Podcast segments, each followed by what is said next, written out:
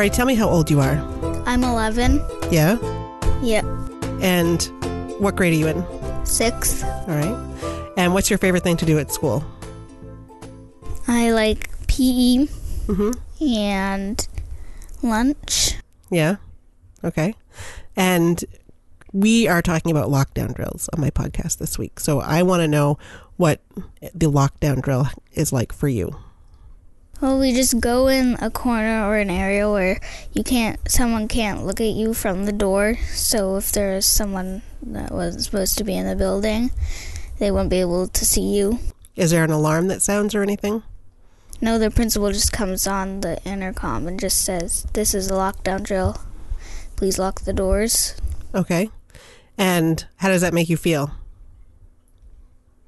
Well, usually it happens like once every three months or something, so I'm pretty used to just being a drill. And we live in like a pretty safe neighborhood, so I'm not really worried like there's gonna be someone bad that comes into the building. So everyone pretty much assumes it's a drill, but there are some kids who are a little nervous about it being not a drill. Mm-hmm. How does it compare to a fire drill? Well, the fire drill, the alarm goes off, and you have to like actually exit the building. In this, everyone has to stay like extremely quiet and like make it like you're not even there. And with a fire drill, everyone wants to see you out there, and everyone wants to know you're there. But with the lockdown drill, you pretty much just have to act like you're not even in the building at all. Do you remember first grade? Yeah, Yeah, what was your favorite part of first grade? my teacher. Yeah, your teacher was pretty good that year, wasn't she? Yeah. And what what's something that she would do that was fun in first grade? Well, I really liked she always did like these science experiments and we would do like we had like a science club and the other class would come in, we do all sorts of cool things like we made like marshmallow slingshots once and we made leprechaun traps. Yeah. She was a pretty great teacher. And what is your favorite thing to do after school in Um, sixth grade? Well, I just joined the swim team, so I'm doing that, but in the fall I really like doing field hockey. That was really fun. What's some of the cool things that you've done since first grade? Um Like, what are some of your favorite memories between first grade and now? we went to Disney World. Yeah, that's pretty fun. and I can't remember it. I'm pretty sure we went to Colorado and Texas, Mm-hmm. and we went to Storyland. Yeah. All fun times with your family. hmm And what would you want my listeners to know about being a sixth grader? Well, pretty much like when you get in school, you pretty much have to brace yourself for what's coming because sometimes it's going to be like a really awesome day or it's going to be an awful day. What makes it an awesome day? If we like do something really fun at gym or if there's like a project or something we're going to start working on that's fun. And what's an awful day? like when your friends are mean to you and when you just don't feel good. Anything else you'd want to share Mm. about life as a sixth grader? Well, right now I really like magic. Yes, you do. hmm And you're learning how to do magic tricks? Yeah. Yeah. All right. Cool. Well, thank you for letting me interview you. Yeah. All right. Bye. Bye. All right. Welcome back to Balancing Chaos with Kelly. and Gretchen. And today we have a guest. So I am going to turn it over and let our guest introduce herself. So go ahead, Sarah. Um, my name is Sarah Walker Caron. I'm a journalist and a writer and an author, and I'm the mother of a survivor of the Sandy Hook school shooting. So even saying the Sandy Hook school shooting, like it honestly gives me like a shiver. Me too. I I- already want to cry. I got you tissues on purpose. seriously. Um, I like I I know that you're. That's why we invited you here. And I remember the first time that I realized that was was reading some of your writing and being like, oh, oh, oh my god. Um, what I remember the the I remember that day very well, and I was hundreds of miles away and have no connection to it until having you sitting here in my living room because my daughter was in first grade, so I have this very like it was like the first one that had a strong parallel for me. Um, I and so it affects me, even though I didn't know anyone. I cannot imagine how it affects you. So, what would you want to share about your experience about that day. What would you want to share? Um, well, first, in terms of how I refer to it, it's easier for me to refer to it as my son's a survivor of the Sandy Hook school shooting than it is to say my son is a Sandy Hook survivor. That makes me cry every time. Um, and, and it's something different in the wording.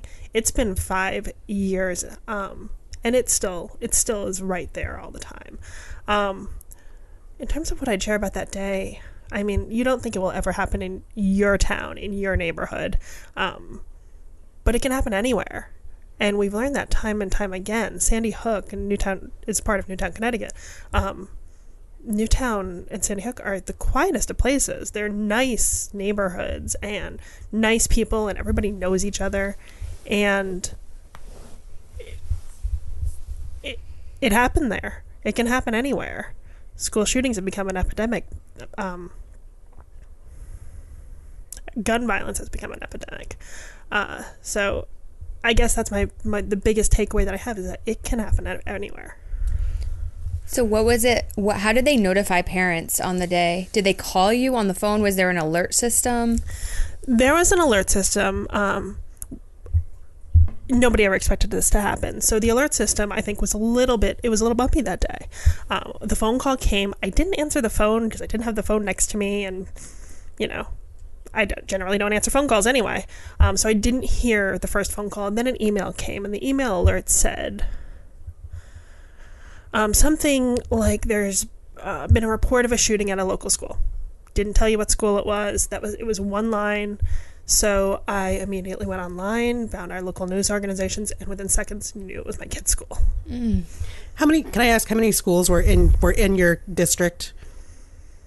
I th- think we had four elementary schools, an intermediate school, a middle school, and a high school. Because one of the things that struck me too on that day is that it really looked like Newtown could have been Bangor. Hmm. Yeah. Like it looked very, mm-hmm. very familiar, which is probably another reason why, even though I had nothing to do with it, it felt closer this time mm-hmm. than a Denver high school or something like that. Mm-hmm. Yeah, their neighborhood schools there. So the school was less than a mile from my house. Um, yeah.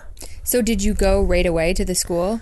I didn't know what to do. And as a journalist, my first I thought to myself, okay, if I was reporting on the story, I need to go right now. But what does a parent do? I don't know what a parent does. And um, tried to call my ex-husband. We were married at the time though.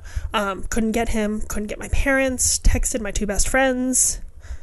And one of them called me and said, "You have to go right now." So, I did. So what was it like when you showed up? it was chaos. Um,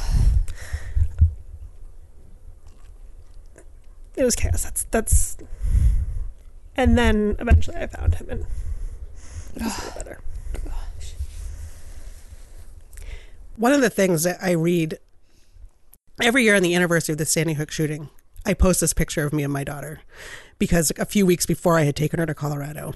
And every time I think, what I write is, here's all the things that she got to do because she left first grade and got to go to second grade. And I think of that even when she's being a monster. I still think of that. And I remember in, uh, reading articles and reading about some of the kids, the stories of the kids say, and I see that and I think, how can you not be moved by this? How can this not change your thinking in the way we handle gun laws? How can this not, how does this, how does this make you want more guns in a school? I just can't wrap my brain around it. You know, and, and I, I think my daughter's sort of in between your kids' ages.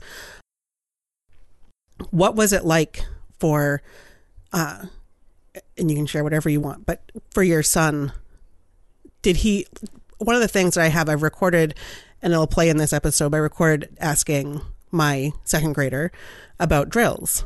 And I asked her asked about fire drills and lockdown drills, and she said that fire drills are scary and lockdown drills are not because that's just in case there's a really bad storm and there's trees swaying into the building. You have to stay in the corner so the trees don't come. And I'm and I'm okay with that explanation. I think for a K three school, I know that my older daughter does not knows that that's not why you have lockdown drills. Um, Did they have lockdown drills before this? They did. Um, infrequently. Um, I think like once a year or something. Um, but yeah, they had had drills before. In fact, I think they had had one recently before this happened. Um, and I guess you never think it's going to be a real thing. So did how long did you have to wait outside the school until he came out? didn't um so the way that was situated the school was set back from the road pretty far back in kind of a wooded area. And there was a firehouse that was um uh, much closer to the main road right on the main road. So um, you couldn't go back to the school they moved all the kids to the firehouse um, classroom by classroom. And his classroom was very close to the front of the school where everything happened. So he was one of the last ones evacuated. Um, so we got there and in the first room i didn't see him. In the second room i didn't see him. But as i got but as i was in the second room his class came in. So it was probably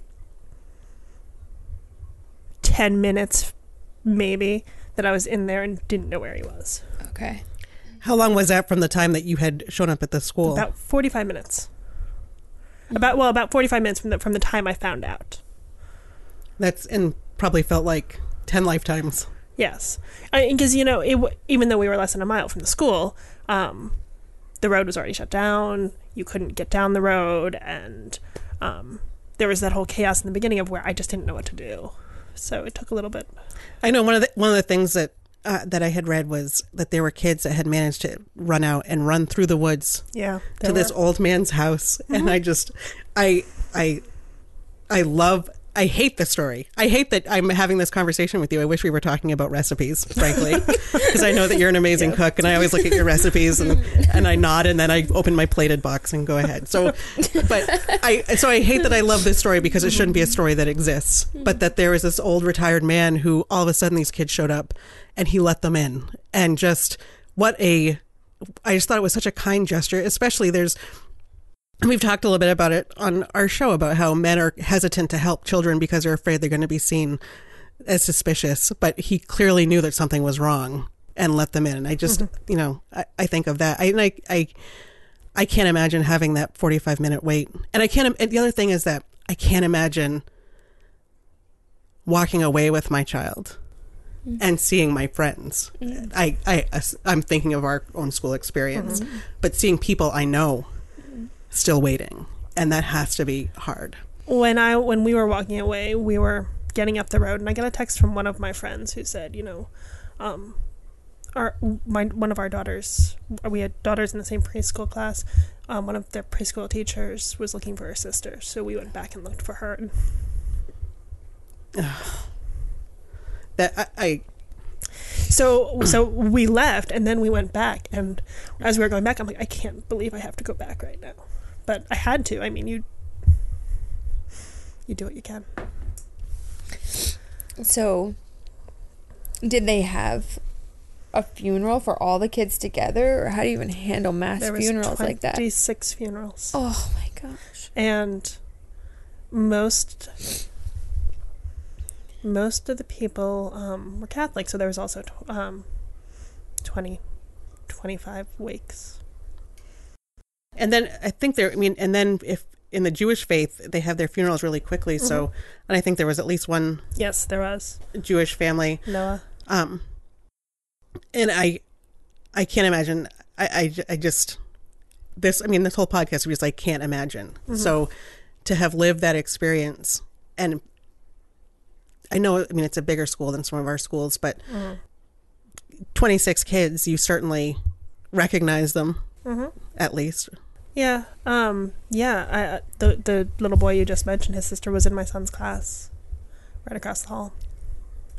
So how was he not in the classroom at the time? Um, So did was he in a classroom that got shot? yes, he was in the first grade. His sister, his older sister, was in the second grade. Okay. But what did your son's classroom? My son's classroom was just across the hall, but the gunman never entered his classroom. Oh. He only went in one side of the hall. Which you look at it and you think, my God, a choice of left or right is the reason my son's here. Yeah. Does does he remember that day? Yes. What happened? So I I was reading that they moved the kids to a different school. Mhm. And Um, did he go to the diff- the new he, school? He did. Um, I. uh, that was his only year um, until we moved to Maine that he went to public school. Um, he had gone to an, another um, school that we had family members at.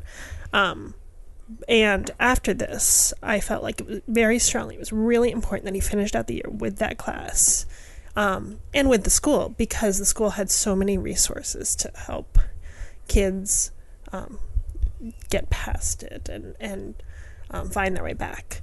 Um, and my daughter, who wasn't in school at the time, um, she just having had the experience in the firehouse had some um, some I don't I don't want to call it PTSD because PTSD is not something you can diagnose that quickly. It, it is a prolonged thing, but she had some Im- impacts, and the school was able to help with art therapy and things like that. And oh. I would think that even just for little kids seeing that many adults so knocked down. I actually don't think it was the adults. I think Really? it was the children. Really? One of the first things we saw when we walked into the firehouse was a little girl who was um crying and screaming about um, not wanting to go back that the bad man was going to get her. And I and that is the moment that I felt like that's the one that got to Paige. Was did did that is that why you moved here? Um, I moved here for a couple of reasons. One was that I'd been a freelance writer for, hmm, I don't know, eight years, and that was all I did. And I really wanted to be back in a newsroom. I felt very strongly that I needed to be in a newsroom. So I was looking for the right position, and it happened to be here in Bangor. Um, and also, I did want to get them out of Sandy Hook because my son was at a point where he felt okay and his healing was was going well and um living there you are constantly reminded of it because you can because it, the landmarks are right there past the firehouse four times a day driving down the road um so i thought getting out of that um, environment was going to be good for us and it was And I, I'm kind of going on some of the things you wrote about this in the Washington Post. Um, so, and I know that you talked to his because of that article. I know that you talked to his teachers now about that experience. How is how is he doing with that? Does it it does it come up less and less, or is it sort of just baked into the DNA at this point? Um, when we moved here, I talked to his teachers, I talked to the school principal, I talked to the school psychologist, um, just to make everybody be on the same page. Um, but now it doesn't come up as much, and I actually have I no longer talk to his teachers. His principal is the same one um, that we had when we moved here, so he knows. Um, but I don't actually feel the need to go in and talk about it anymore um, because my son is at a point where he is now 12 he can advocate for himself um, which he has already and um, if he needs help he knows who to go to. Um, but it's not a day-to-day thing. It doesn't affect his um, classroom. It doesn't affect his attitude. So it didn't feel like something that i needed to continue to be right there being okay well this is what happened you need to know this Is he is he sensitive to the lockdown drills? Um, only insofar as that it bothers him when other kids don't take them seriously. Because he knows that sometimes it's not a drill. So um, he takes them more seriously and um, gets annoyed when other people are laughing through it or whatever. I, w- I was a teacher, and I should look back because I remember one of the things that I I tweeted on that day, we're on Twitter before we started recording, was something like, "I have been in first grade classrooms, and they are just places of joy. Like that's all they are about. They, those kids don't, you know." The worst thing that might happen is they might pee their pants, and then they don't even care. They just like, oh, pee my pants, gotta go to the office. Maybe I'll get a snack. You know, like it's just the, like one of the happiest places mm-hmm. you could possibly be. And I think about what it must have been like. Like, obviously, the moment, the traumatic moment is its own thing, but then there's all these moments after. Mm-hmm. So, and I think of like the backpacks on the hooks mm-hmm. that got left. What were what were some of the I don't know if I'm want to say surprised. What are some of the things that sort of maybe caught you off guard, or what are some of the things? What was your experience after the initial uh, sort of experience? Um, one of the things that caught me was I did not want anything he wore that day. Didn't want it. Didn't knew exactly what he was wearing. Didn't want it in our house. So I donated his backpack. I donated his coat. I donated the shirt he was wearing. Um, just I needed it to be away from us. Um, so that caught me off guard. Um, it- the backpack was a funny thing, and the lunchbox and whatever. For my son, it was my my peanut butter and jelly sandwich. It's gonna get moldy. What's gonna happen to that? because everything got left behind, and we honestly didn't know if we were ever gonna get anything back. I, in retrospect, I probably should have assumed we would, but at the time, it just we didn't know what was going to happen to anything that was left there. So it was weeks. It wasn't until we were in the new building that we actually got backpacks back and coats back and lunchboxes back, which graciously somebody had gone through and thrown out all the lunches. that's like that's that's like you know because I'm thinking like oh like if there's some milk in there it's not good anymore. Like the peanut butter and jelly, I wasn't so worried about. I'm like, what, what else was in there? Was there fruit in there? Oh, that's gonna be gross. So so they collected things and got them back to you at the new location. Yes, and what they did was, um, so a neighboring town donated a unused school building and helped retrofit it. It was a middle school building for elementary school kids. Elementary school kids are much much smaller than middle school kids, so they put in smaller toilets and smaller sinks and the classrooms they did they i don't know how they did it but they made them look identical to the ones that had been at the other school. Oh wow. Hmm. everything was exactly where it had been. Mm. That's see that's like I, I remember I know I read about the the donated school and thought about the little toilets actually, but having that same place that so it didn't feel like a middle school you know the middle schools always just feel so much more grown up and more big. So to have the elementary school be reset to elementary school stuff is is amazing. How long how long was it before they went back to school? I think they were out of school for about three or three and a half weeks. Um, I don't remember exactly. this is almost one of those practical questions, but how did the community handle that when there was a, you know, hear people panic about a snow day? Were there services available for families to for childcare and things like that? Um, gosh, I don't know. Um, I I personally I, I was a freelancer at the time, but took the entire three weeks off. Um, my ex husband's company called him and said, "You take as much time as you need off." So, and I think that happened to a lot of people where we were just given a lot of That's um, help and dignity and grace. So what did they do with the old building? Because the students They never. eventually tore it down. they just tore it down. Yep. Wow. Nobody wanted to re-enter it, or um, most people I know did never never wanted to re-enter it. Um, and they rebuilt a school on the property. It's a state-of-the-art facility. Um, it's supposed to be absolutely amazing. has it reopened? It reopened. I don't remember if it was the beginning of this year or the beginning of last year. I know I, I've seen pictures and it's a beautiful I think it must have been last year. it's a beautiful school and I but I I think they were architects drawings or the architects pictures with no children in them so I wasn't sure if it was open yet or not. When, when you look at that at that time and look at where we, so it's been um, five five years you know five and three five and a quarter what have you seen that's changed in that time for whether it's in that town or have there been any laws that have changed has there been any impact because of that I know Connecticut had some laws change, um, strengthening gun laws and things like that, but nationally, I feel like there just hasn't been much fundamental change. Um, and I think we kind of see that um, with what just happened in Florida, that it's five years later and gun laws still vary wildly from state to state. Um, in Florida, for instance, I was looking at this last night. You don't need a permit or a license to go buy a gun. That is staggering to me that there are states where it the access is so easy. My family are hunters. We have we have guns. My parents have guns. They're locked away. They are rifles. I they're not you know assault weapons they're not semi-automatics they're used in hunting season and then they're put away and i would happily melt them all down if that was what was required of us. Like, oh, okay, I really like venison.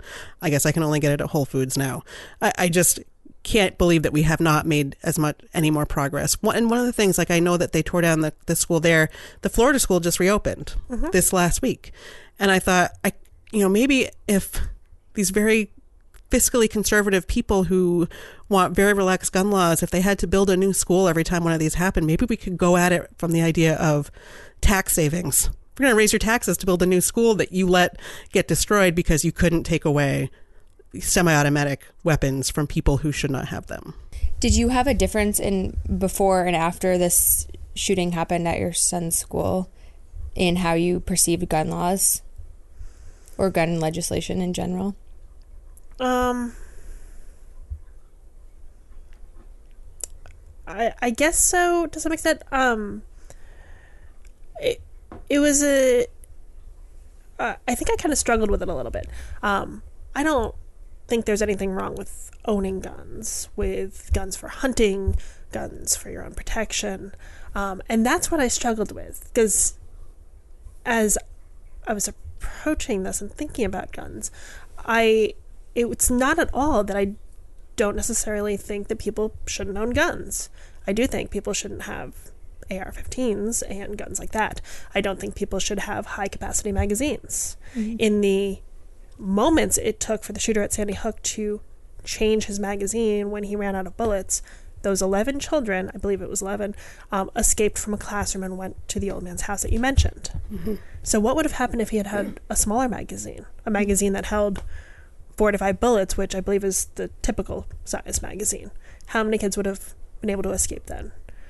Um, and while I don't want whatever we do to be reactionary like that, you know, let's save as many kids as we can, I want it to be let's stop this from happening. I do think little things like that really matter. Mm-hmm. I was I I was reading uh, Little House in the Big Woods to my daughter last night, and it just so happened it was the a chapter about Pa loading his gun, mm-hmm.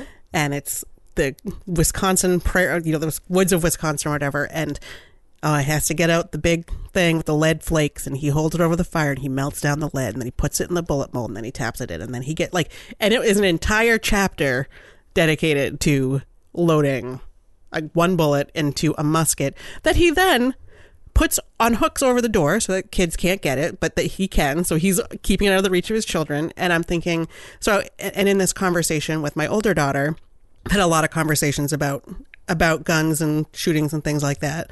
And I said, you know, this is the kind of thing like this when the laws were written, this is the type of gun. So imagine if every time you wanted to shoot something, you had to go through this 12 step process to get it ready. And then you shoot and the deer runs away. And so you're, you're, you know, you're screwed. But this is the idea that you don't want to be able to have the way I explained it to her is that there are some people that believe that you should be able to have any kind of gun all the time, no matter what. And that we believe that you should be restricted on the types of guns that you should have and how many bullets they can shoot and those kinds of things. Because I think it can be a little perplexing to a kid who grows up in Maine. Mm-hmm. And I, I see this with, I grew up in like Maine, Washington County. Everyone hunts their dinner. And and I have been in many Facebook discussions with people from back home over the last couple weeks. But what I find is that I, I say, I really think more of you are on the side of gun legislation and you just don't realize it. That, and I, there was, there were about guns in schools and there was a girl I grew up with who is a hunter. She has an arsenal and so, and she works in a school and so she needs guns in school. She said, I've been in the schools for 20 years. Do not give me the responsibility of a gun. And, and she's the one person that I think I would be like, she'd probably do okay with it, you know? And even she's saying, I don't want the responsibility of being an armed teacher.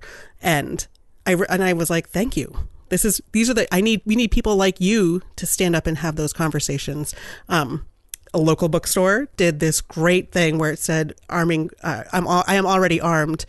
And it showed teachers with books and I'm armed with the knowledge and you know the caring and all of that. And uh, I had a former student reply someone posted we need to arm them with guns. And a former student commented that said I have a handgun I have a concealed carry permit. I did not get into teaching to bring that gun to school. That is not why I have it. That's not, I, I never want it. And I just, I love that bookstore project. We shared it on our Facebook page. I hated some of the comments that it got, but honestly, I was like, they're never going to, they're not buying books anyway. And so, and they're, you know, and if they are, they're on Amazon. So I really applauded um, the Briar Patch for putting out because I just thought it was beautiful, and there were some teachers and counselors and people that I know either fairly well or tangentially well through my work in education. I thought it was a beautiful tribute to teachers that yeah, we're armed and we're armed to take care of kids. And I do think that was a it was a really important message that te- what teachers need in the classroom they need supplies, they need adequate funding, they do not need to be carrying weapons, and the Briar Patch did a really lovely job with that. Um, but also, as a parent, um, approaching this suggestion that teachers should be armed, I don't want my kids in a classroom with a teacher carrying a gun. Mm-hmm. What I tell people is I want you to think back on the meanest teacher you had in school. My second grade teacher who hated me. Yeah, I imagine just listen to this. She doesn't. She's buying her books on Amazon too.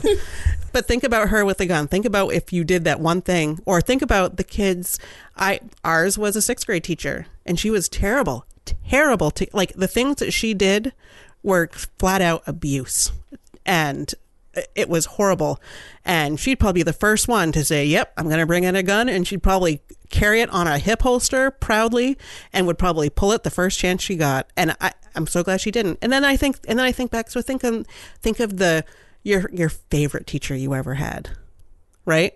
So when you put that in your head, can you imagine your favorite teacher? Like, and my favorite teachers were like these sweet, wonderful, caring people that would not know the trigger from the muzzle or whatever it is. I don't even know, but they wouldn't. They would be like, I don't know what to do with this. You know, they they wouldn't know what to do with it. And so I don't want them to have a gun either. Like, there's very few people that I would want to have a gun in a school. Not at all. And I have a hard time seeing the logic of why you'd want people with guns in a school. Let's just say there is an active shooter situation. You want more bullets flying? Mm-hmm. I mean, the potential for casual casualties there is is astronomical. Um, it just none of it makes sense to me that this is a good idea. I don't think the mere act of arming teachers is going to keep somebody who is motivated to do something like this out of a school.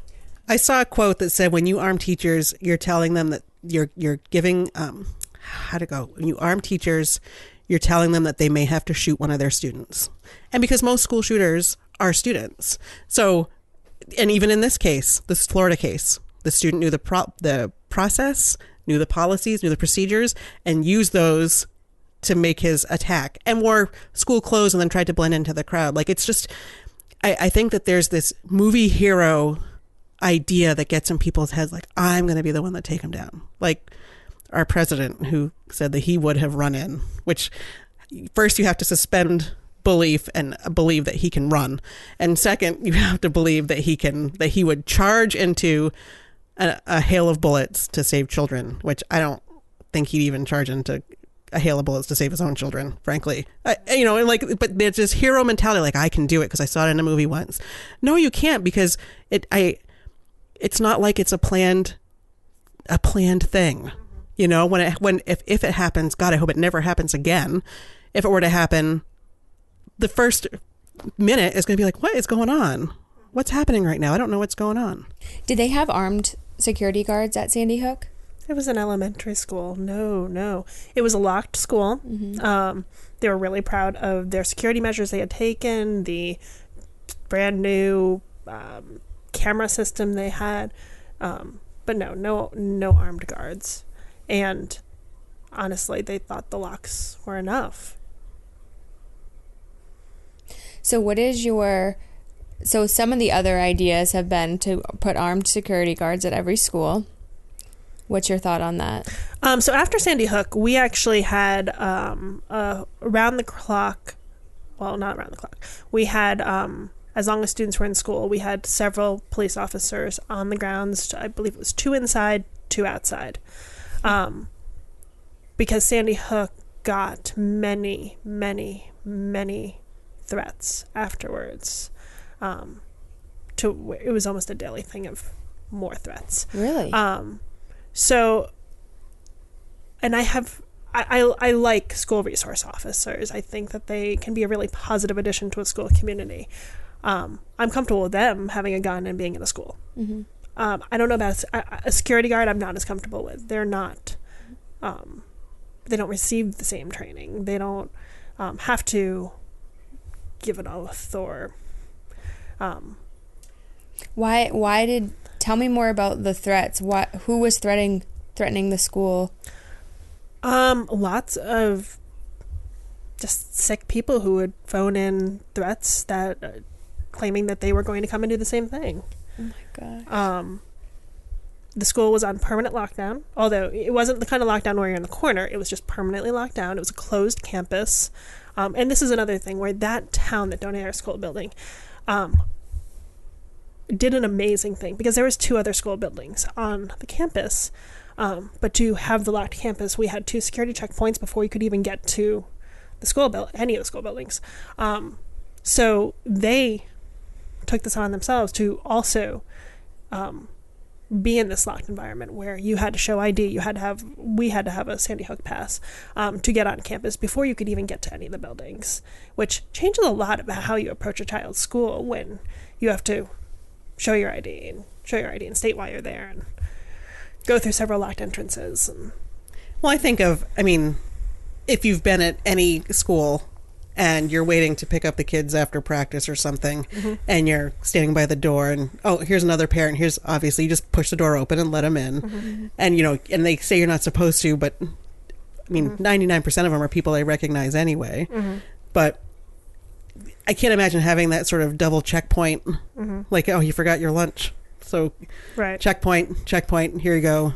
well, it's checkpoint, checkpoint, park the car, go to the front end po- entrance, it's state you're there, get into the second entrance, and then get buzzed in again. Did did that? Do you think that police presence made kids feel more safe, or did they notice, or was it? Oh, uh, of course they noticed. But the the police presence, I think, was a comfort to a lot of people. It was a comfort to parents and to kids to um, an extent. And the police inside the school were absolutely wonderful. One of them spearheaded this um, Sandy Hook Duck project, where he, I think he started by buying them himself, and then eventually they were donated. Um, the little ducks that you get from Oriental Trading Company, Yeah. got thousands and thousands and thousands of them and would give them out to kids every day. Like we had hundreds of ducks in our house for a while. we still have we still have them around the house. Not we don't have all of them anymore though. Um, but it and that little gesture, that little thing kind of brought a smile to their face. It made him a little bit less scary as a you know, here's a police officer in my school. Um, so they looked forward to that. We also had comfort dogs in school every single day. I think we had two every day the entire rest of the school year. Um, and that um, brought comfort to And kind of, it was a different school environment. It is completely different than anything you can imagine. Um, because there was a lot of steps we had to take to make sure the kids were safe, to make sure the parents were okay. Um, when they went back to school, parents were actually allowed to stay in school. They made a room for us and said, you know, if you want to stay here all day, you can. Um, they um, took on a lot of volunteers so parents could be, uh, you know, involved in the school during the school day. Um, lots of lots of uh, things that they did to make everybody feel a little better.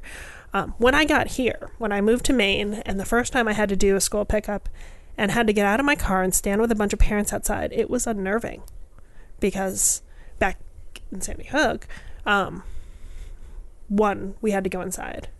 Um, and two, we had to sign the kids out with one person. It was in a very controlled environment. If they didn't know you, you had to show ID. So to have these kids all come running out, I was like, oh my goodness. Mm-hmm. Like, we're in a different world. We're in a world where people aren't scared the way we were. Yeah. Well, I mean, I know I've called and said, and just called the office and said, "Oh, hey, uh, James is going to pick up Willa," and they go, mm-hmm. "Okay." Mm-hmm. I guess anyone named James could probably pick her up, but and, and you know that's just how it is. The um, was it as small as some of our schools here? Um, I think we had about 450 or 500 kids in grades uh, pre-K through four. But I, I think that you're bringing up a good I don't know if it's feasible at every school to have this level of security, but but what you're describing is a level of security for entering and mm-hmm. releasing children, mm-hmm. but not prohibiting parents from being involved in academics mm-hmm. and involved in the school infrastructure and being volunteers at the school. I think sometimes that is a mis is a confused thought. You know, we we got to keep everyone out of the school. Right. But it sounds like they not only had tight security measures, but also integrated the parents mm-hmm. who wanted to be. Yes. Um, when, when we talk about school resource officers too, I feel like part of the, the job of a school resource officer is to know the kids, and for and and I don't think that they've been used too much in K four just because that you know they they're it's just not a targeted population for you know doing dealing drugs on the playground or something like that. So having when they talk about school resource officers, for instance, this you know the the one that he just was fired from his job because he didn't run in, and I kind of don't necessarily agree with that because I think there's you know I think there's probably a lot more to law. I'm not a law enforcement person, but I don't think that that's what you're supposed to do is just blindly run into a situation before figuring out what's going on.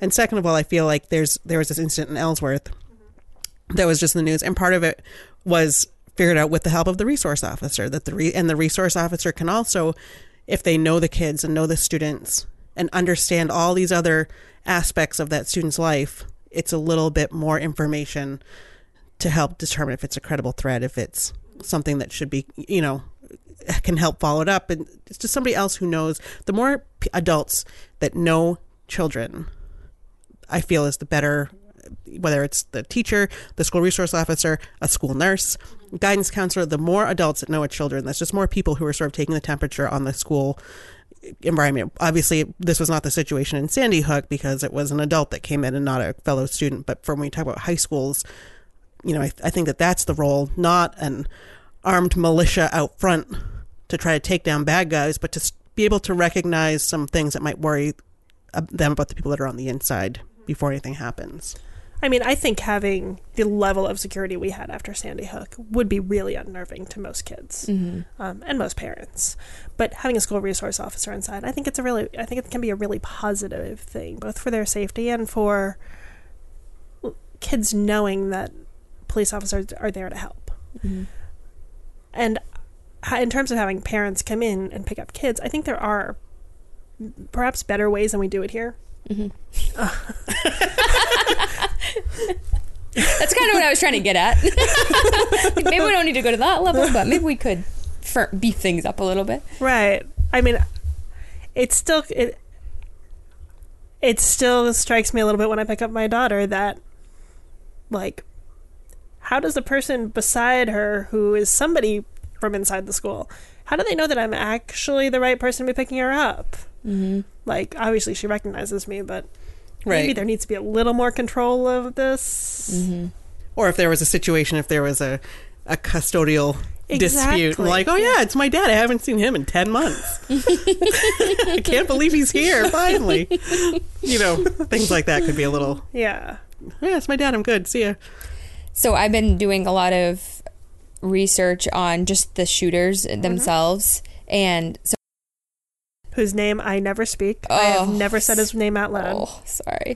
That's the only time she's going to say it. I So I was reading. I I'm very open politically to ideas, but as I read specifically his case, and all of the um, warning signs, I I really believe that the only intervention that could have prevented it is either a not having access to guns or especially semi-automatic weapons. But the other is a, his mother reporting him to a mental health agency because he was in his room locked in there only communicating th- to her through email. He wasn't eating food. I mean there were so many warning signs. Uh, it's i mean i, I hate to i don't want to push all the blame on the mother because i'm sure it's very difficult to manage a situation like that but at the same time I just think that if we try to control people and behaviors and fix this problem that way, we're not going to get very far because she believed that she was doing the very best for him.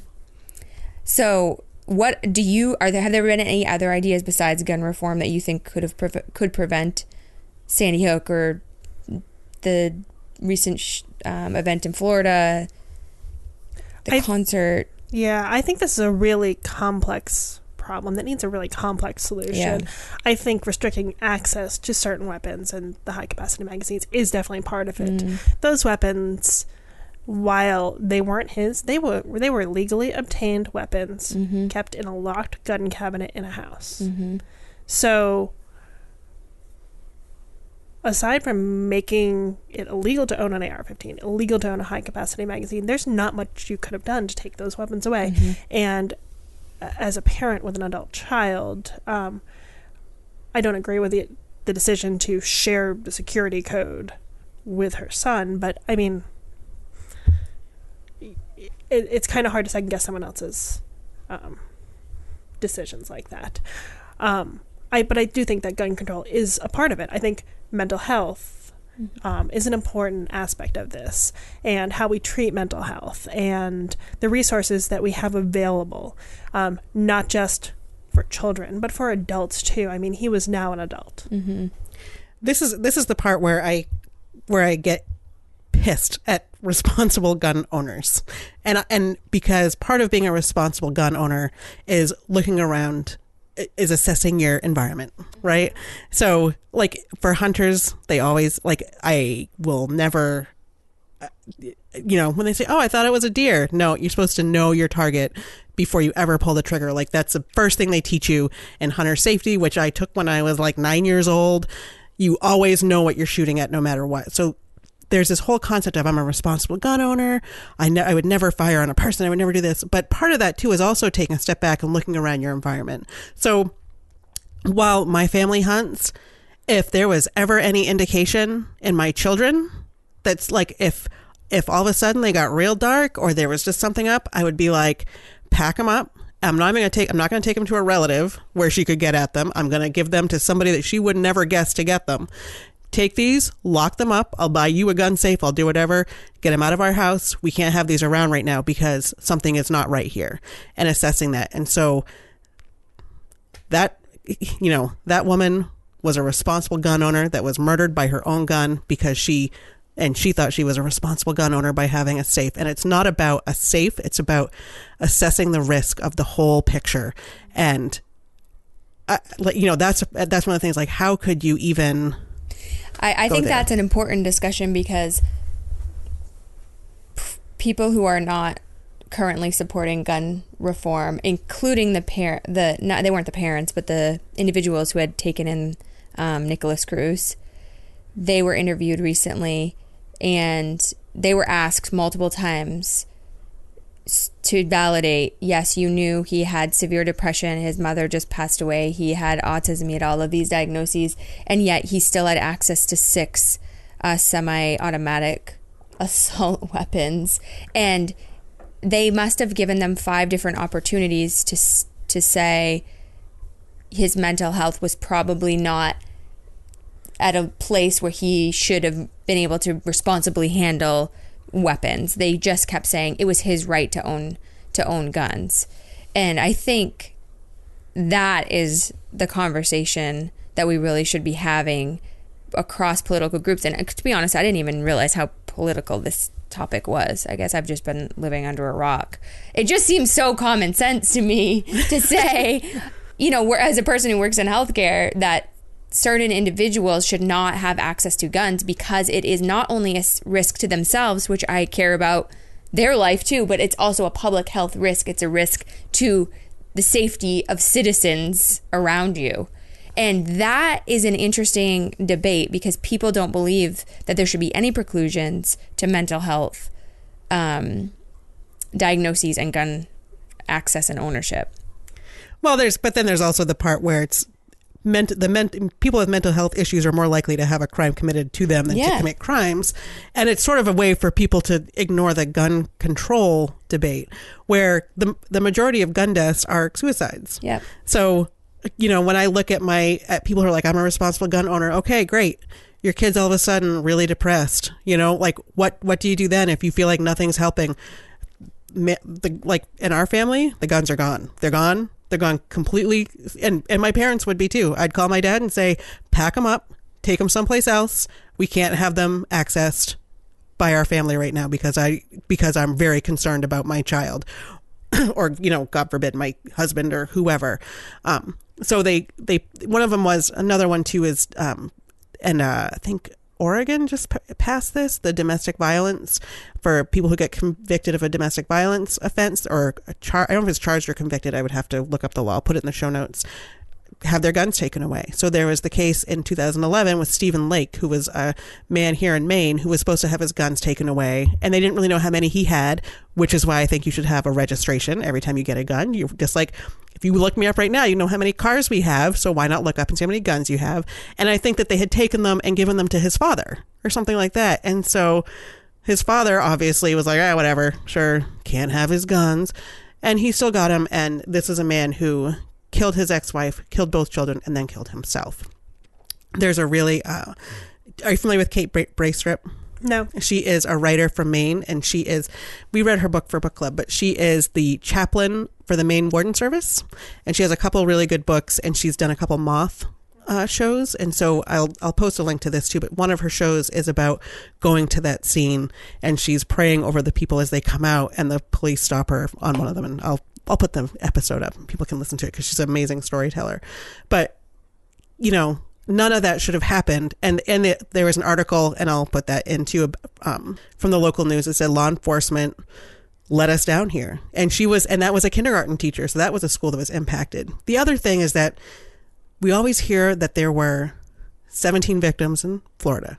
There were 26 victims in sandy hook. There were 59 in las vegas. There were i forget i columbine has dropped off the top 10 list at this point um, and I look at that number and I say that is such a false number. There that is not that there are 26 deaths for sure from you know 17 deaths, 26 deaths, but the victims are like it's like a rock in a pond. Like the, it just echoes out. And and um and I forget which phrasing you preferred when you started. He's a survivor of the Sandy Hook. Is that the one you prefer? Yes. The survivor of a Sandy Hook shooting, and he is a survivor. But your whole family has been impacted by this. And i and i know there's a lot of and i so i don't know if it's i, I don't mean to say you're victims. I guess I, I but i don't know what the other word is to say that you're impacted by this because clearly your daughter wasn't even in the school and she mm-hmm. was impacted by this. Mm-hmm. And you are sitting here as that you weren't in the school you're the parent you were impacted i'm sure his mm-hmm. father was impacted i'm sure his grandparents were impacted mm-hmm. to see that school on the news you know, every five minutes. And so I think about, you said there were like 300 to 400 students in that mm-hmm. school. So there's 300 to 400 kids. And let's be generous and say it was 200 pairs of siblings. That's 200 families. And it just echoes out. And I, and that's a part that I feel like there are so many people that are impacted that it isn't about, it is about the 26 people who died, mm-hmm. but it has such a wide ranging effect. Yes, and you know, when I think back to Sandy Hook and, and think about the numbers, the numbers kind of ping around in my head. Yes, there were 26 people that were murdered that day. There were two who were shot and survived. There was um, one who survived in one classroom, 11 who survived in the other classroom. And those numbers just keep coming. There are so there were so many kids impacted in so many ways, and they're all their families in the school, like you said. Um, and then there was our greater town. I mean, we had, I believe it was four elementary schools. Um, and, and all these families over over this this town that was, I believe, the greatest geographic area of a town in all of Connecticut, um, impacted in different ways. Even people who were not didn't have kids in that school were impacted, um, and and it reverberated across across lines, and the the um, recovery from that is different for everybody. Um, and my pastor at the time, all of the all of the pastors, all the clergymen from around town um, were regularly meeting and were getting help and and assistance and learning what to do. And one of the things he told us in um, church a few weeks later was um, about the recovery process, which is really hearing it at the time. It was staggering, and I didn't want to believe him that what we would see immediately, and we did, was the town would come together and you'd see the very, very best in people. And then people would start to split apart. And there would eventually be, I don't want to say fighting, but there would be disagreements, there would be anger, there would be all these different things. And the recovery process would not be over in two months. It wouldn't be over in three months. It wouldn't be over in six months. It would be a years long thing of going from stage to stage to stage um, to finding a way to, you know, be okay. We started this podcast because um, our difference in religion and, and some difference in politics, but now we keep adjusting and we're like leveling each other out. Um, did you find your so uh, can I ask what what religion you are? Congregational, um, and I found that my faith was deeply impacted by this. Um, at the time, mm, at the time we were regular churchgoers. We went every week. Um, after the, the following school year, they asked me to be a Sunday school teacher, so I was a Sunday school teacher. But halfway through the year, I just no longer felt like going. Just didn't feel connected to the faith that I had um, been a part of my whole life. And I rarely go to church anymore. Do you think other did you see other people having similar um, I I did. Um, although I, I haven't really talked about it with anybody else, but I did see other people who I knew who were deeply impacted by it who faced other crises of faith. Do you think that for because for me I I have not been in your situation, but I'm so angry right now mm-hmm. about what's happening. I'm so angry about Parkland and Sandy Hook and all of the other mass shootings and I'm very angry at people's response, particularly among religious groups that I either are in my family or that I've been who, who, who I know are members of my church and their overt protests against any type of gun reform. And I just to me it seems like the greatest hypocrisy I've ever seen. I, there's been hypocrisy my entire life, and I've accepted it as such and been frustrated by it, but it hasn't outraged me in any kind of way. But I have been so outraged about the hypocrisy, specifically among religious organizations or people who are affiliated with their strong religious viewpoints and their insistence on not changing a single thing around guns. Is that, was this part of it, or is it also that how could God ha- let something like this happen at one school versus not at another. I wish I could say it was something really definitive like that, but it wasn't. It was more like I just didn't feel connected anymore. Mm. I just didn't feel like going one week, and we didn't go again. Hmm. Um, it wasn't any kind of I, the church I went to. The pastor who was our pastor was wonderful. It was great. It was a great community. Um, it had nothing to do with them. It had nothing to do with any of their viewpoints. It had nothing to do with a, a conscious decision that I was angry at God. Mm. It was just that I wasn't connected anymore. It wasn't where I was. Have you found connections in other areas that weren't faith based, or was it just sort of left behind? I don't know if that's the best way to say it. I guess it was just kind of left behind. I mean, I found, uh, we've all found since then, uh, different parts of ourselves that we didn't know. Like, I apparently like to hike a lot. I had never hiked before. Um, so, little things. And I wouldn't say that I'm completely without faith, mm-hmm. just that I am not feeling any pull to go be part of organized religion anymore. Mm-hmm, mm-hmm. Yeah, I do think we. I want to clarify my viewpoint too. It's organized religion that I am disgruntled with. There right was now. a there was a church in Pennsylvania that just had a blessing of the AR-15s. No, they didn't. Are you kidding they, me? I, I am not. not. kidding. I will find it and I will post they it in the show not. notes. Because like like they do the blessing of the ships, you know, to go out fishing. They had the blessing of the AR-15s when I was growing up, I was not raised in a church, but my dad always said he'd, if it's God's house, God's house is outside. So he's like to spend his weekends hiking and canoeing. And that's, you know, he's a master marine guide. He loves to fish and hunt and do all that kind of stuff. And that was his version of church. So I don't know if that. So, like, so when you say that all of a sudden you like hiking, maybe you have found your own connectedness by hiking up mountains. Yeah, I, I think maybe. well, there's a verse in the Bible. I was reading the Bible for a while every single day when we lived in Portland, and there was a verse that said, "Heaven is here on earth." And when I lived in Portland, we I really loved going to the ocean. We used to go to the ocean. This is pre kids for dinner, and and I remember reading that in the morning and going to the ocean at night for dinner, and and just taking in the beauty of nature and thinking, yes, heaven is here on earth. You know, be uh, our, nature is beautiful, and there's a lot of different ways to enjoy it, um, and it's it can be very spiritual. So, do you do you ever go back to Sandy Hook? I still have family there. Mm-hmm. Um, my cousin's son was also in the school at the time, uh, so I do go back occasionally and see her. Um, my closest friend um, from there actually moved to Massachusetts afterwards, um, a little bit after we did move up here. Um, so I don't get back too often.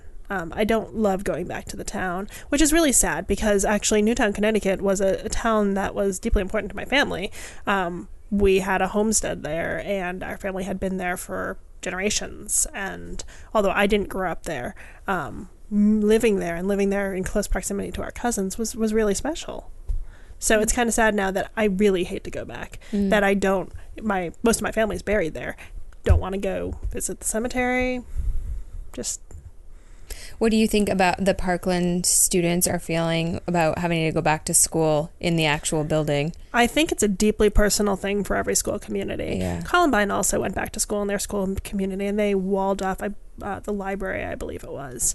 Um, for us, we had meeting after meeting after meeting to decide what to do um, with the building, and the general consensus was we don't want to ever set foot in there again. Mm-hmm.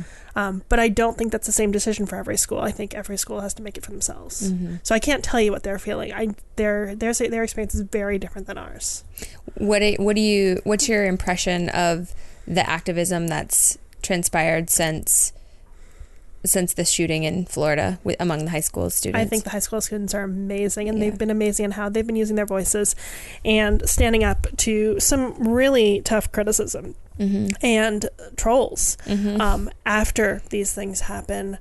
It's it can be really unnerving. The first time that somebody said to me, "That didn't happen. That was made up," mm-hmm. I lost my shit. Mm-hmm. Mm-hmm. I Someone actually said that to you? Yeah, it was on Twitter. Mm-hmm. Um, said that to me. I have never. It was one of the angriest moments of my life mm-hmm. that somebody had the audacity to tell me this didn't happen. The that's I think that's sort of what what fueled um, some of the teenagers at Parkland though, because there were there's videos of the classroom as it happens, and I you didn't watch them, I don't think. Yes, I did. Oh, did you watch them? I did. Oh, and we, so, I did too. And so I watched them, and I remember the student said, "If something happens, we need to prove and I almost wonder if it was echoes of that that you know horrible hoax rumor like no there's going to be video. They can't not prove this. Like we will like if something happens to us we're going to have video that shows what happened. They'll find our phones. Like that that teenagers instinctively know they're going to check our phones. Mm-hmm. so set it to record and let's see what happens. But they're still get, they're still getting accused of being paid actors and being paid actors being um, fed lines. Yeah. the that they didn't People, organize the marches. Yes. They couldn't possibly have done it. Students couldn't possibly be this organized and do something this thoughtful. Oh my gosh. Um, it drives me crazy that anybody would say that. That people don't understand that teenagers are very capable. Yes. They are they are capable of a lot. They are capable of high level thinking. They can make decisions for themselves and they can be leaders in this country. Mm-hmm. And they can absolutely rise up and march and protest and demand that we have safe schools because nobody should have to be fearful of going into your school building. Nobody should ever, ever have to say, Mom, there's an active shooter in my school. Mm-hmm.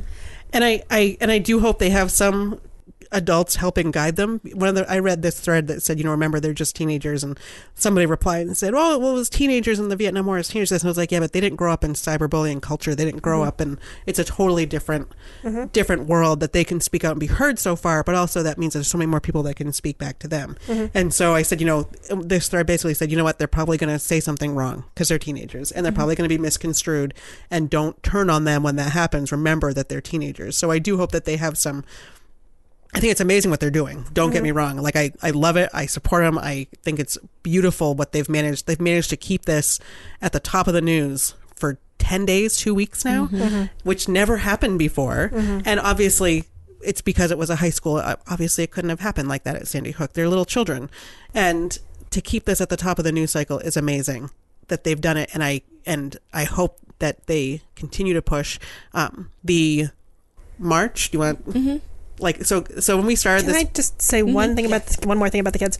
So I think we can take an incredible lesson from them because mm-hmm. the people who spread these hoaxer rumor, these hoaxer lies, the people who spread these hoaxer lies have very loud voices. They are mm-hmm. very loud and they are intimidating and they are threatening. And mm-hmm. these students have taught us you need to be louder. Your voice needs to be mm-hmm. louder. And I think that's incredible what they're doing. definitely. I, I was I was thinking too because I'd watched quite a few of the press conferences and other town hall events where the students have been challenging lawmakers and and they've been interviewed on the spot and they've been so extremely articulate for high school students they have a clear message and they've after these uh, attacks came out on them i sent gretchen the article from the emma gonzalez Yes. and her response she said she feels like she has no she said so many words she doesn't have any left but then Was that the one in Harper's Bazaar? Yes. That it- was incredible. oh and then someone says That'll be in the something stupid and she just can't Yeah. can't even help herself so um i thought you know it's actually empowered me in a lot of ways because as i get older I get more and more cautious of politics and I get more careful about what I say, about speaking out on certain issues because of ramifications.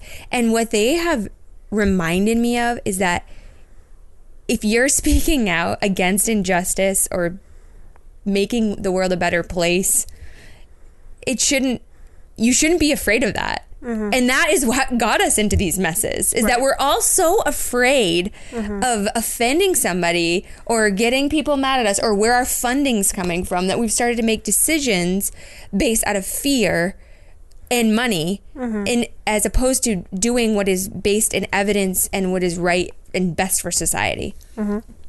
Makes me so mad. so when we started this podcast, I was the political one, oh yeah. and Kelly was not. And Kelly, would you like to share what your plans are for next month? Yeah, so I booked my trip with two of my closest friends to Washington D.C. to do the march on Washington, which is if you knew me, you would this is way out of character for me. I in fact, just we just had the women's march in January, Yep. and I said I'm never going to do a march. I told Gretchen I was like I'm never going to do a march.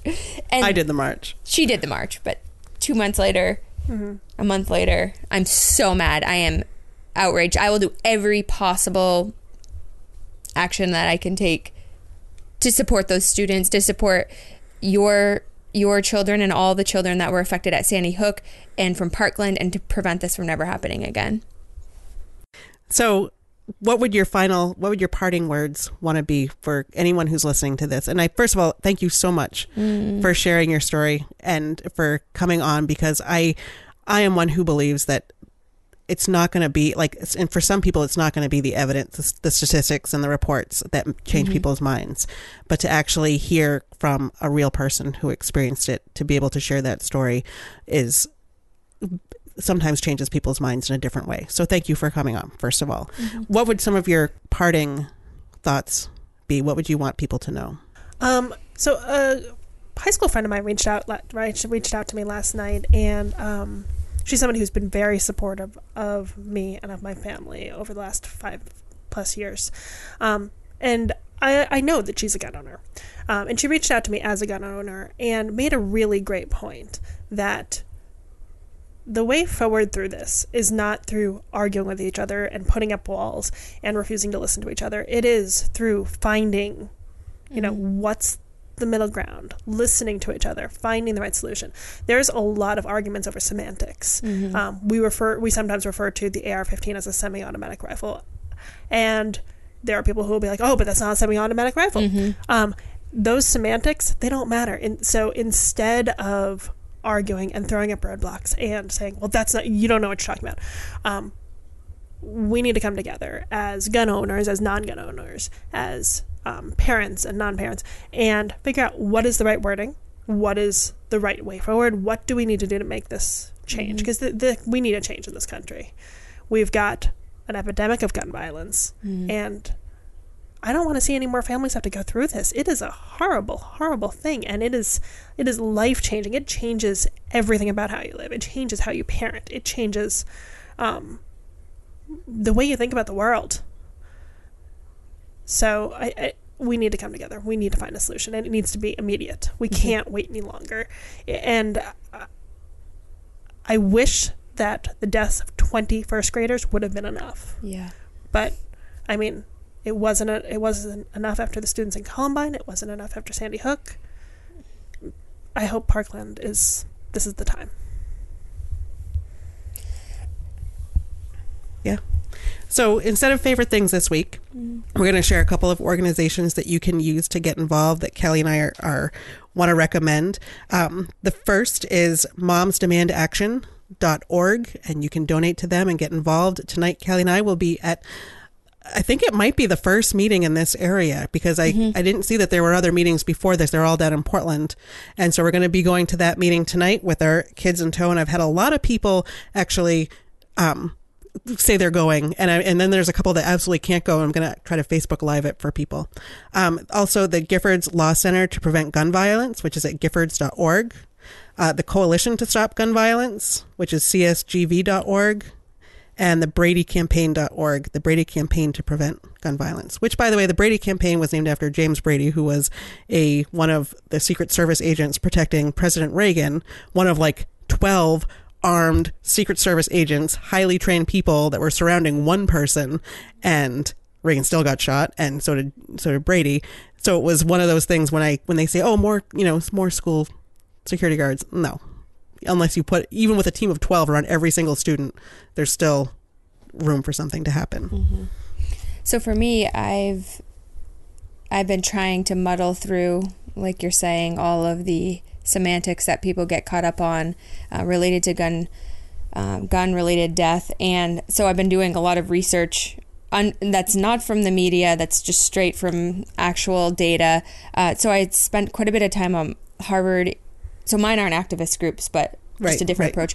Um, I spent a lot of time on Harvard Injury Control Research Center, and they have uh, an entire center for for firearms research and peer reviewed publications um, that that quite frankly debunk all the myths that we've heard in the media about firearm death.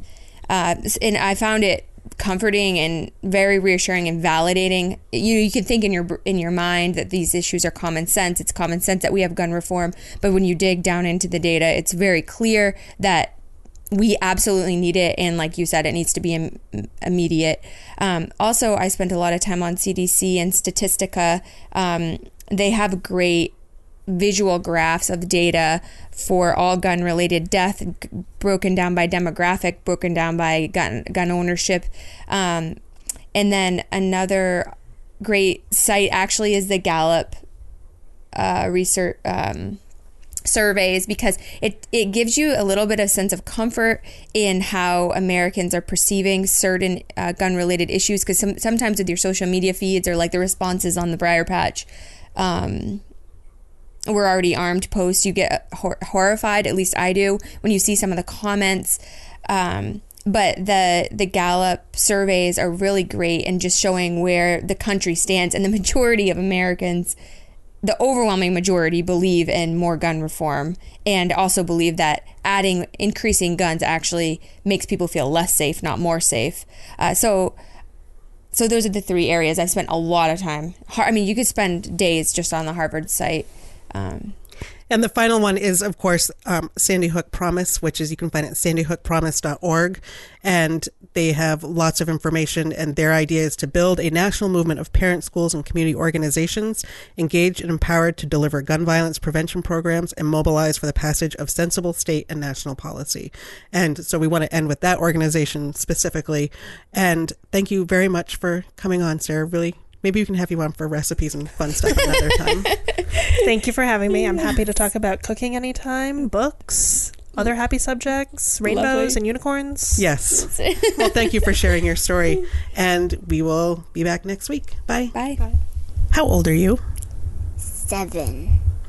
You're seven. And what grade are you in? Second grade. Okay. And what's your favorite thing to do at school? Hmm. I like to read. You like to read? Do you have a favorite kind of book? Yes. What kind? I like um the book biography books, like the Who Was books. Yeah. Do you have a favorite or just in general? Um, I have a favorite one. Yeah. Which one? Who was Jeff Kinney? Penny. Who's Jeff Kinney? He writes Diary of a Wimpy Kid books. Oh, have you read those? Yes. Yes. Okay. And what's your favorite thing to play on the playground? Um, family with my friends. You play family with your friends. What What do you play? I play the teenager sister. The teenager sister. Yes. What does she do? She just sits on the tree stump doing nothing. So you don't get in trouble. Nope. Okay. What happens when you have a fire drill at school? You get startled and then you go to the back of the room and you don't say a word and then you just go out and line up and um turn around and then you wait for your teacher, I mean your principal to say all clear to return to building, all clear to return to building. Yeah. Yeah. Is it scary? No. No. Only when the bell rings, it's like pew pew pew, and you're just like, what happened? So what happens in a lockdown drill? Um, the principal says like it's a lockdown, and then you go to the back of the building. Well, not the back of the building, but the classroom, and you sit quietly. And sometimes your teacher reads you a story. Yeah. Are the lights on? No, No. What does the teacher do when there's a lockdown drill? she reads a book. Does she do anything in the classroom? She like closes the door, turns off the lights, and she just gets a book and comes over and reads it to us. Does she read it quietly? Um, yeah. Mhm. And what do you think of lockdown drills? I think they're not as scary as um the fire drills No. Why is that? because like you just say lockdown drill, lockdown drill, and then the f- the um fire drill is like pew pew pew pew. Why do they have fire drills? Because if you had a f- actual fire, you would do that same thing. You just wouldn't go back in the building. Okay. And why do they have lockdown drills? because um in case there's like a big storm and it's and like trees sway into the classroom Okay. And what else do you want to tell me about what it's like to be in second grade? the math is harder The math is harder, yes but do you do do you do well at math? yes What else do you think people who are listening to this podcast should know about being a second grader? You want to be a second grader You do? Why is you're all grown up and then the first graders are like Or like we can't see your face. What are the first graders like? they look up at you and they're like hi So second grade, you're all grown up. yes Yeah. i'm a grown up like you Well, what will happen in third grade? i'll be older than you No, you won't. Okay. okay i'll only be nine Okay. All right. Well, thank you for letting me hear about your school. Do you have anything else you want to say? no Okay. Thank you. bye bye Bye.